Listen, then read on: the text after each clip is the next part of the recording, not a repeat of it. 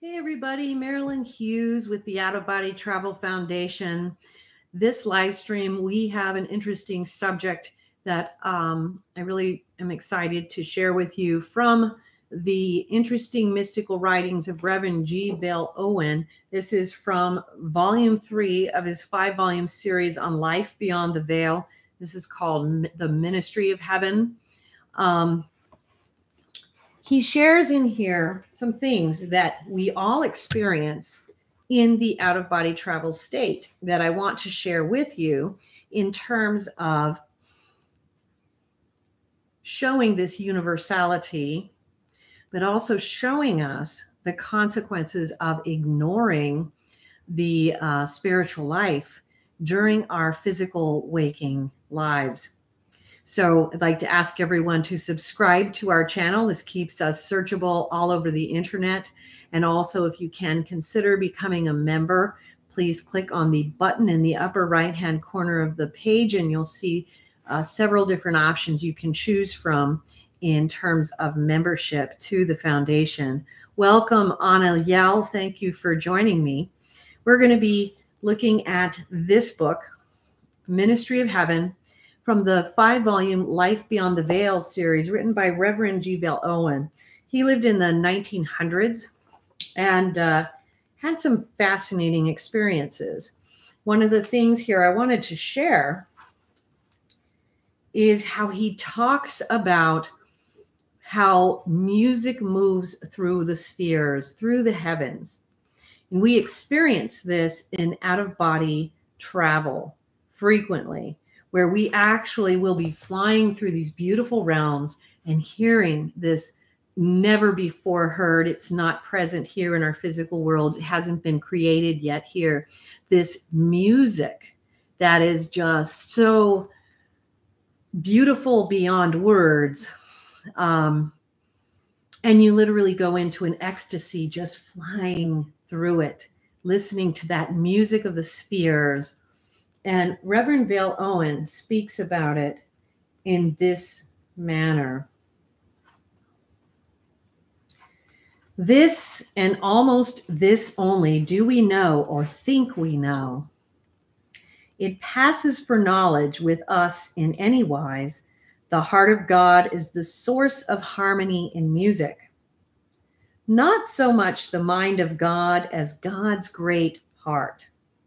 From him flows forth the love strains of his melody, and those spheres which are most near to his attunement receive those divine harmonies, and by them, with other influences combined, become more and more attuned to him who is the source of all that is lovely and lovable.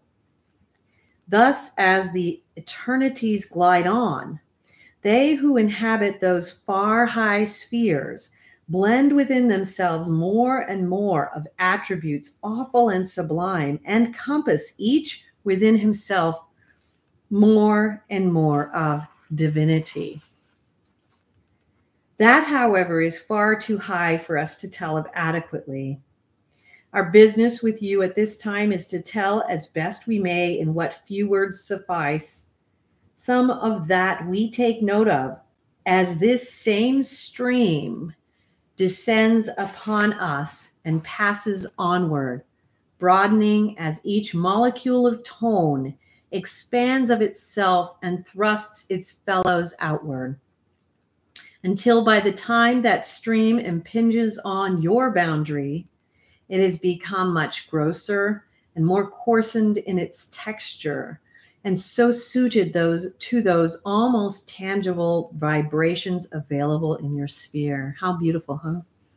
So he describes it excellently here. This stream from above finds a receptacle here and more than one receptacle.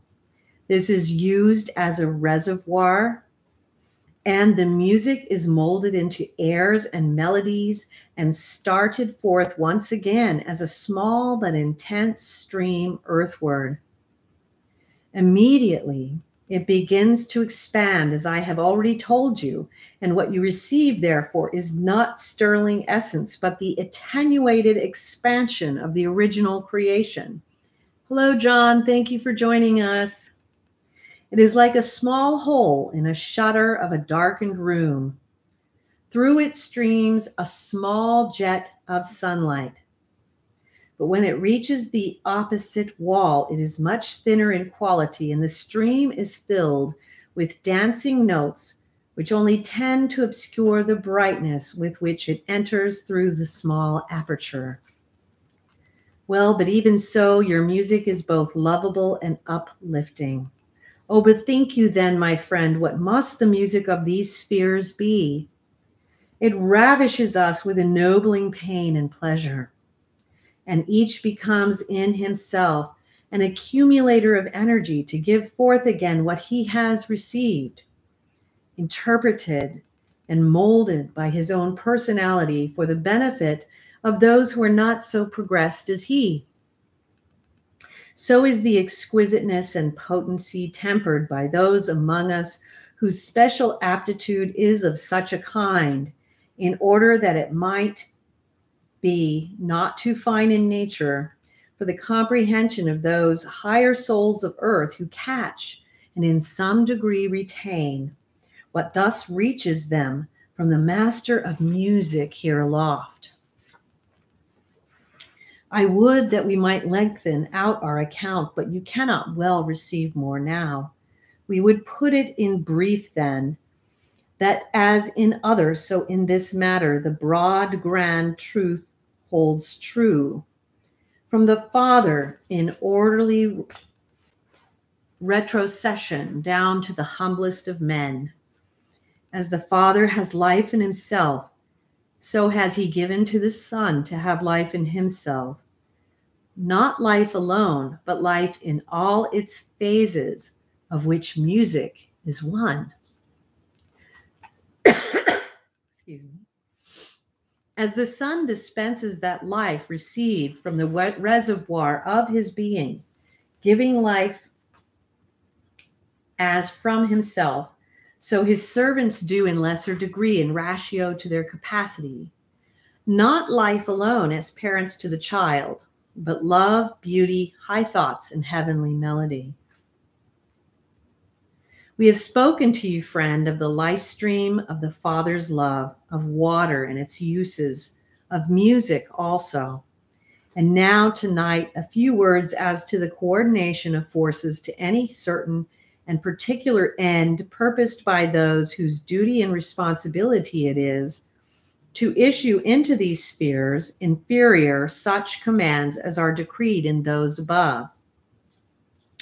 Know you, therefore, you who dwell in one of the uttermost of these spheres, that such duties as are assigned to you have all been worked out as to their class, and the end to which they tend by those who dwell in realms far above you. These schemes of allotted service are transmitted downward until they reach you, and are made known to you sometimes in one manner, sometimes in another, and to one more plainly and to another less watchful, not so plain. Nevertheless, all who run the race of the earth life may read the scroll of music if he choose, and persevere still to will that light be vouchsafed to him as to what his life shall be and to what end he has been guided. I wanted to share another section that shows the contrary of this. Hello, MT. Thank you for joining us. Andrew, thank you for joining us. This experience, shared by Reverend Vale Owen in Ministry of Heaven from Life Beyond the Veil, Volume 3, it's a five volume set, shows this very interesting dichotomy where he then travels to a sphere uh, that is lower and where not only are these music streams absent, but it becomes difficult and almost impossible for souls to express things of a higher nature. Those of us who have these out of body experiences will see this in our own experience. And I thought this was fascinating because it shows us what happens when we neglect the spiritual life during our incarnation on earth. And he's speaking here about the sign of the cross, the sign of Christ. And and a soul that he knew on earth that he goes to assist. And so let's join his little interesting journey here. Even those in the hells then know his sign. Is that so? Speaking of the sign of the cross. Most truly and terribly so. Let me for a few minutes dwell on this manner, matter. For there may be many, as we know, who on earth do not reverence that sign overmuch, because they do not understand. I have been in the darker regions times and oft, but when I go there, I have not just of late been there having other business toward. I use that sign most sparingly, knowing the agony it flings upon those poor souls who have agony within themselves more than a little already. Wow, huh? Will you tell me of any instance in which you used that sign? Yes. I was once sent to search for a man who had strangely enough been brought on passing from earth into the second sphere, but he was not fitted to dwell there and gravitated to the spheres below. when a difficult and entangled personality comes over, sometimes confusion can arise. I descended into the spheres of gloom, he says, in, in trying to find this friend. Therefore, I went from city to city, and at last I came to a gate where I felt his presence within. You will perhaps not readily understand that I have but just given you. Let it pass, you will one day. Passing within, I came by the murky glimmering of light prevailing to a square when, wherein a large crowd was gathered. The air seemed ruddy of hue, like a smith's working house, flickering and faltering as the crowd were uplifted or depressed, grew angry or grew weary. Standing on a stone block was the man I sought. He spoke to the people in a harsh voice earnestly, and I stood behind them and listened a while. He was telling them of the redemption and of the Redeemer, not by name, mark you, but by allusion. Twice or thrice I saw the name upon his lips, but it never came forth.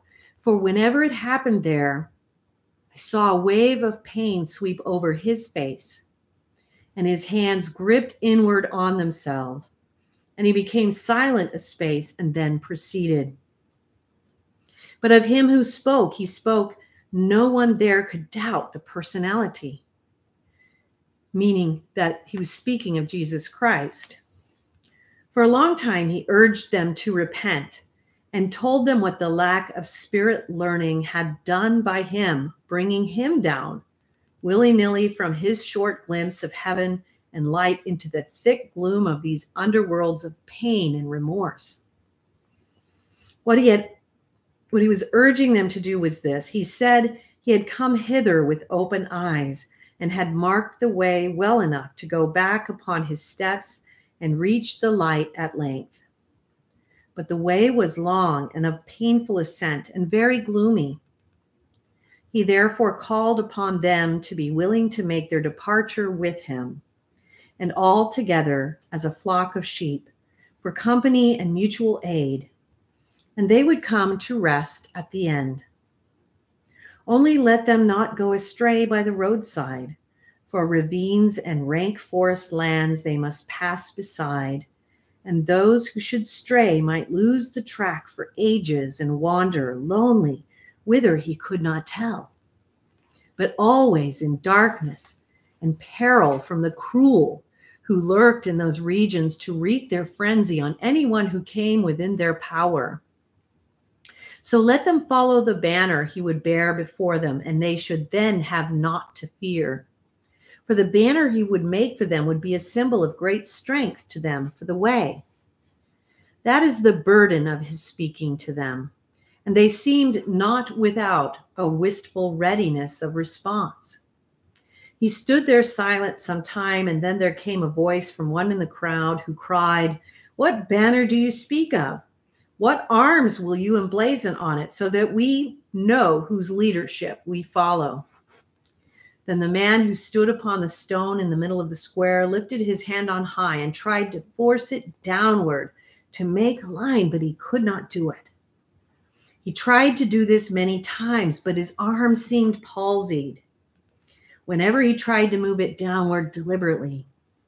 Then at length, it was a very painful sight to me who knew him. He heaved a sigh loud and full of tears of agony, and his hand fell of itself and hung limp by his side. What happens is when souls descend into these lower spheres, we become uh, we become unable to do certain things to make the sign of the cross to speak the name of our lord jesus christ. We become unable. Sometimes even when we are under a demonic attack we will try really really hard and we cannot say it because we are being prevented from doing so by the dark forces and he's in a darker region and so he is struggling to actually just show them the sign of the cross Soon he started and stood erect once again with determination on his face. He had realized that he had made a vertical line through the air, and lo, there shone along the path which his falling hand had taken a faintly luminous streak standing before him. So, with much effort and caution, he once more raised his hand, stretched away from the line and somewhat above the middle of its length, and sought to approach and cross through it. But this again he could not do. I could read his mind and what was in it. He was trying to give them the assignment for the banner they should follow, the sign of the cross. So, in pity, I pressed forward and at last stood by his side. I traced first the vertical line still visible. I traced it slowly, and as I did, so it shone out with a brightness which lighted the square and the faces of the crowd assembled. Then I made the cross piece, and there it shone before us, and we, hidden by its luminous radiance, stood behind unseen. But I heard a wild cry and a great wailing and looked out again. The cross had grown more dim, and I saw the multitude were prostrate and writhing in the dust of the great square, seeking to hide their faces and blot out the memory of that sign. It was not that they hated it. These were come through that stage of remorse. And what that indicates is that they are in a purgatorial realm, a lower purgatorial realm. But it was the very progress they had made towards repentance that caused their present pain. Remorse was blending into sorrow for sin and ingratitude in these and that progress added bitterness to their sorrow. The man beside me did not grovel as the others, but knelt down with his face covered with his hands and his hands on his knees, bowed double with the agony of repentance. Now I saw I had been too much in haste, and what I had meant for their comfort had been their undoing. So I had much labor to restore them once again to their proper mood of calm on which I might, taking the office of my friend upon myself, begin to the play the tune, begin to play the tune he had begun. At long last, I was successful in my task, but I made my resolve then and there to be more restrained in the use of that potent sign in these dark realms hereafter, lest I should cause more pain to those who already had so much of their own to bear. They had their banner after all, as I sought to tell you, but it was not of very excellent workmanship. Merely a couple of tree branches, much twisted and gnarled as trees grow in these dim quarters, but they strung them together and called it a cross. But the cross piece tilted sometimes up and sometimes down, and it was grotesque but for the earnestness of them and what it meant to them for it stood to them for the power it signified, and for him from whom that power flowed. And so to them it was indeed a sign most sacred and to be followed bravely, but in silence and in awe. And the strip of red cloth which they tied about the intersection flowed out like a stream of blood. And they followed where they saw it go before them on the long, long journey, often weary and footsore, but ever towards the uplands where they knew they would find the light. So, thank you for sharing that with me. I will be back in just a moment to continue our theme. Please subscribe to our channel. It keeps us searchable across the internet, helps helps people to find us. Uh, consider becoming a member. Click the join button on the right hand uh, side of the screen and look at your options for membership. That helps us to keep our resources free to everyone in the world. See you in a few minutes.